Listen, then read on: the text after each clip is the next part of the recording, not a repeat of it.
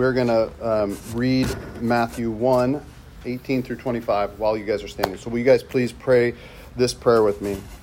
Our Father, allow your Holy Spirit to reveal to us this wise picture of Jesus' life.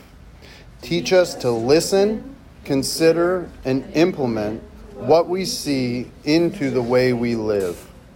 Let us see your kingdom anew, and let our desires be to seek and follow your ways. Jesus, we want to be your disciples. Help us live our lives for you. Amen. Matthew 1 18 through 25. Now, the birth of Jesus took place in this way. When his mother Mary had been betrothed to Joseph, before they came together, she found she was found to be with child from the Holy Spirit. Her husband Joseph, being just a man and unwilling to put her to shame, resolved to divorce her quietly. But as he considered these things, behold, an angel of the Lord appeared to him in a dream, saying, Joseph, son of David, do not fear to take Mary as your wife for that which is conceived in her is from the Holy Spirit. She will bear a son, and you shall call his name Jesus, for he will save his people from their sins. All this took place to fulfill what the Lord had spoken by the prophet Behold, the virgin shall conceive and bear a son, and they shall call his name Emmanuel, which means God with us. When Joseph woke from sleep, as he uh, he did as the angel of the Lord commanded him. He took his wife, but knew her not until she had given birth to a son, and he called his name Jesus. You guys may be seated. Um, I am so grateful for Grace and Mercy Church. I'm grateful for you guys um, allowing us to just spend unhurried time, and we're going to do that in the life of Jesus over the next coming years. I love thinking about the life of Jesus. I love thinking about the life of Jesus. It's what uh, we, as his followers, his disciples, get to center our lives on. And even when we look at other parts of Scripture, we're still trying to look at Jesus' life as well. And I feel there are never enough details about Jesus' life in the Scriptures. Do any of you guys ever feel that way? It's like, I want more. I want more of what it says. I've, I've always thought this. I'd always love. Uh, to know more and see more. And I don't know how many times I've wished that in heaven there will be movies that we can watch of the life of Jesus. Like the whole, I mean, look, in eternity, 33 years isn't that big a deal. We can spend 33 years watching the life of Jesus in unedited, like including all the boring parts. And what, and I, I suspect that we would even learn a lot from the boring parts of Jesus. We, uh, unfortunately, we don't get to know as much as we want, right?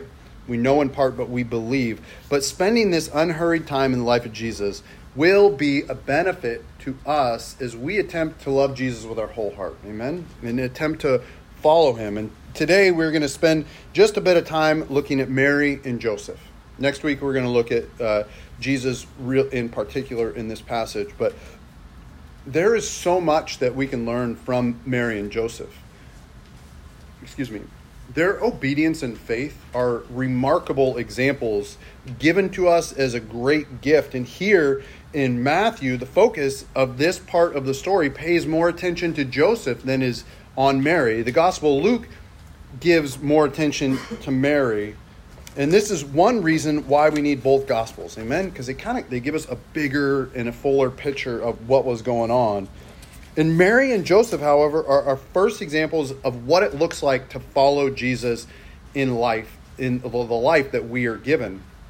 Even later on in life, Mary is a disciple of Jesus, even though Mary is also his mother. And as we strive to desire what it looks like to follow picture, this picture of Jesus' earthly parentage is extremely helpful. It helps us give meaning to what it means to walk in faith and obedience for God's will in our life. And this will result in something that has to do with the fate of the world. But before we get into it, I want to ask this question Has God ever believed or asked you to believe something that you find difficult? Believe in something that's that's difficult for you to believe in and God said, "I want you to believe in this." This could be something like his love for you. Sometimes we feel unloved, don't we? We feel unworthy. This could be his forgiveness for all your sins, even the ones that you're the only one that knows about them. The fact that by the blood of Jesus, you are made clean and holy, pure and spotless. Sometimes that's hard for us to believe. What about the fact that, um, just as we sung, like, um, He delights in you? Father of lights, He delights in His children, that He desires you just as you are. He desires you that much that that's why He sent Jesus. What about difficult things like, I will never abandon you?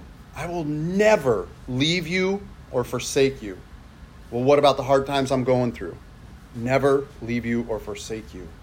Do you, do you see it all, Lord? I will never leave you or forsake you. What about even God's words like that He'll provide for us? And we get to believe that. Maybe it could be something that you believe to be impossible. And yet, God is still asking you to believe. Even if it's technically impossible, He's asking you to believe. So, I ask you, has God ever said anything to you that you find difficult or even impossible to believe?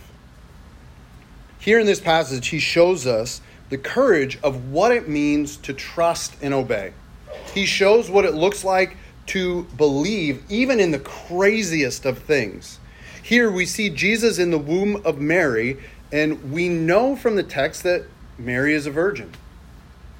This is something that it hadn't if it hadn't been for scripture I, I don't think it would be possible. If it hadn't been something that the story has been a part of my entire life i don't think it would be possible. There is no way that a virgin can have a child. That is how it works. And, and we know how it works and yet this is how god is working. The Holy Spirit's work in this world is unbelievably creative, and there is nothing that if God wills it, He can't do.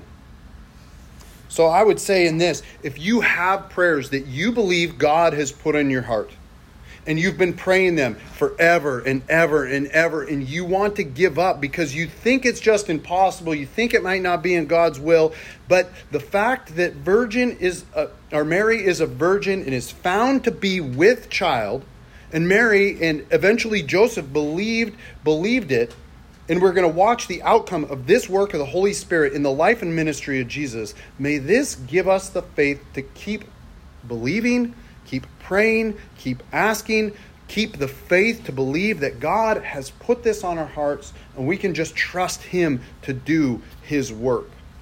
The power of the Holy Spirit is powerful enough and creative enough to move things around. Amen? He changes the way things are typically done much of the time. Sometimes he just works through common grace, and that's beautiful. But sometimes he changes the way things are done. Much of the work may be unseen or unexplainable, but the results of the Spirit's work will be seen. Maybe not in your lifetime, but in the totality of everything. The Holy Spirit can move, and the Holy Spirit does move. And like I was prayed at the beginning, that psalm, it can break the cedars, it can thunder in the heavens, it can it can take hard hearts and soften them, and it can heal the deepest, physical and emotional wounds. The Holy Spirit can remove blinders and can move mountains. Amen? This is the type of faith that God gave to Mary and Joseph. Through Mary and her conception, we have this amazing picture of God's work. Things that we once believed to be impossible through God's work can become possible. The fact that Mary was a virgin and was preg- pregnant takes a mountain of faith to believe, and we believe it. For us, we know how pregnancy works, and this is not it. And yet, it was. Mary believed it was so, and so do we. Joseph, in the end, believed after his visit from the messenger of the Lord told him as much, but sometimes this is what happens even for us. Amen? The Holy Spirit sometimes the Holy Spirit asks us to believe something, we don't believe it, and then the Holy Spirit can send angels uh, or people and let us know things that we did not know. And He's asking us to believe. Both Mary and Joseph walked out their faith in a very real way because they had to. They had a child on the way. This miracle was a reality that they get to live with for the rest of their lives. And Joseph believed it, and so it was, and we get to believe right along with Joseph. We see that what God does through the work of the Holy Spirit is amazing and life giving. Joseph and Mary believed, and they got the benefits of Jesus as a son. But I, I think of this, they also got each other. They got to walk life with one another. They got they got friends and they got a relationship of Mary and Joseph and Joseph to Mary. And I'd like to believe it was a benefit to both of them as they just walked out this crazy life that God had planned for them. Because they listened and believed the Holy Spirit, they are blessed in more ways than just one. They were obedient, even in the impossible and had faith that moved more than mountains. We get to be encouraged to have these same attributes as we walk our lives with Jesus. Jesus did come from Mary, but whose work was it? It was God's work. It was God's work. Obedience and faith are our first examples of what it means to follow Jesus. We've seen already in Matthew, we've seen from the lineage of Jesus and now the birth of Jesus that the work is God's work. We have our role to play, and we're not just bits players. We're desired by God. We're beloved characters in this story of God, but God is the one weaving in and through human history, doing this work. This is our first example of the type of life that we get to lead with Jesus. Every now and again, we walk in the unknown or the unfamiliar. Not all the time, but every now and again. And it's not always comfortable, is it? Oftentimes, we want to quietly divorce ourselves from this or that situation that we may be walking through, but we get to walk. We get to follow Jesus. We get to believe. And we get to even believe in things that are impossible. Literally impossible, technically impossible, seemingly impossible. There are times when we just get to believe it. And the believing of our the believing of it is faith and it's counted to us as righteousness. We get to walk in faith and be obedient in what God has asked us to do, no matter how difficult the task. His grace will be sufficient for us. No matter if others believe us, His grace will be sufficient for us. We get to be a little bit crazy in this in this way. We get to be a little bit out of out there in this pregnancy, shown to us in virgin form, is just the beginning of this crazy walk that we get to live with Jesus. We get to believe this, this unbelievable miracle. And then, if this, then I would say, what, what's impossible for God? Nothing. All things are possible for Him. Now, there are things that are difficult to believe, though. Amen? Like we can say amen to that. Some can believe, and others need a little convincing. Other need, and Joseph, we see here, needed a little convincing. He was visited by an angel. I believe Joseph to be noble and a good man, even though it, sa- it says in Matthew, though, he was just a man. He was just a man. And even the fact that he was not seeking to shame Mary, but was going to divorce her quietly shows a lot about his character and who he was. But even, and again, I believe Joseph to be noble, but he required a visit from an angel to believe in Mary's pregnancy. It wasn't just enough to believe Mary, and yet Joseph still believed. This, however, shows us that he was open.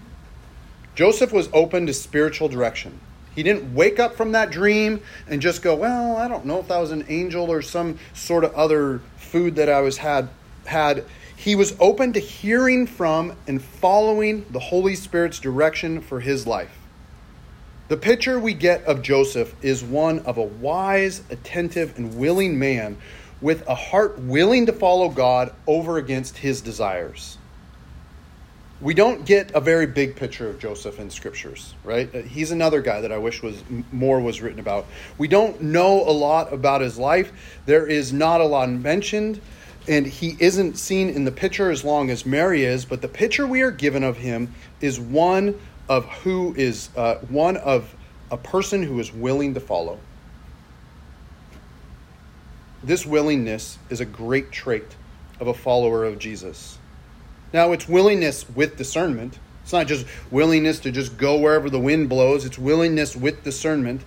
But we get to be open to believe impossible things like Joseph did, even into uncharted territory. We get to follow in faith and obedience. Another thing about Joseph that we see here in this picture that demonstrates his obedience and the humility that it took to be uh, to be in this picture was uh, the naming of Jesus. In Jewish tradition, the naming of your child is a really big deal. It's uh, traditionally done by the father. And even in this, we see jo- J- Joseph yielding to the Holy Spirit. Okay, you want to call him Emmanuel? I'll, I'll call him Emmanuel. I'll call him Emmanuel. This is what you'll do. How many of us have named our kids in part because of attributes that we saw in someone else that we really liked, or because we liked the character, or we liked things about them, and we really want that for our kids. I know I did. All, all three of them, right? When folks named their children, it was prophetic in a way. It was a prophetic act. And if not prophetic, it was at least hopeful in a way. You would name the child something that reminded you of the attributes of the name given. A perfect example of this is Moses. Jim and I have been in a study of Exodus, so we I kind of have been studying Exodus right alongside this. But Moses' parents knew that as Moses started crying and fussing, that they were going to have to get rid of him. They were going to have to get rid of him. They were going to have to kill him. There was a national ban on giving birth to males while Moses' parents were slaves in Egypt when Moses was born. And I'm speculating, but only a little bit. It's not like that far out there they knew that they were going to have if there was going to be a boy they were going to have to do something. And then when he was born which they would have named him after they were born they knew that they were going to have to do something with moses. So they named him moses.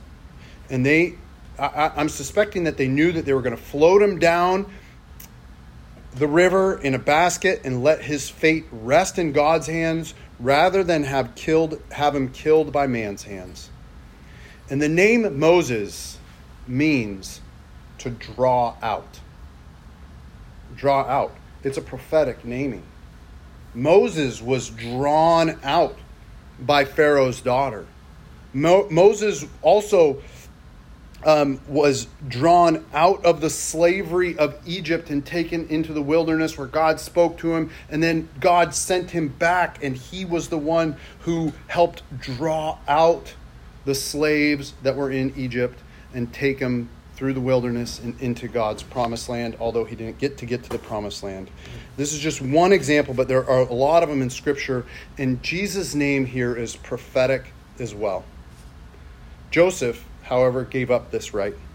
Joseph submitted his hopes and dreams to the will of God. He was obedient even in the fate of Jesus' name even in the hopes for what this child would be and who he was raised. Moses or Joseph set this aside. And we know that Jesus is given the name Emmanuel, which means God with us. And Moses participated in this through faith. He woke up from sleep and did what the angel of the Lord commanded him to do. And he called his name Jesus. From this picture of Joseph, we see faith, obedience, and a willing to, willingness to submit to God's work in his life. This is what we get to be like as we desire to follow Jesus. God is working on our behalf, amen? Yet we still get to participate, don't we? Absolutely. But what the Father does through the Holy Spirit's work is amazing. It's powerful it's creative. And it doesn't it's not just like it created at one time. It keeps creating. It keeps making us new. And it can be unimaginable at times. And it takes faith. And by god's grace he gives us faith for the asking of it. So we ask in the holy spirit for more faith. Faith to believe the words that God speaks into our lives. Help to uh, believe and walk in faith that God is who He said He is and He's going to do what He said He was going to do. And He's cleaning us and He's making us new. And His grace is real. His love is real. The fact that He will never abandon us is real. The fact that He will provide for us. All this is real and beautiful. I wrote this part as a prayer Lord, help us believe in your steadfast love for each of us and every for each and every one of us each and every day. Lord, help us believe that you delight in us as your children. Help us believe in your grace. Help us believe it's what you've asked us to believe, no matter how impossible it may sound. Help us, Lord, be obedient to you, willing to do what you say, willing to listen to your voice, willing to submit our work in, in our lives to you and Lord, help us even if we feel a little bit crazy at times for you. Because what you do through the power and work of the Holy Spirit is amazing. It's your work, Lord, but we get to participate. So I pray, grace and mercy, that we may participate in faith, that we may participate in obedience, and that we be, be willing to go wherever the Holy Spirit is asking us to go, willing to do all that He is asking us to do. In Jesus' name, amen.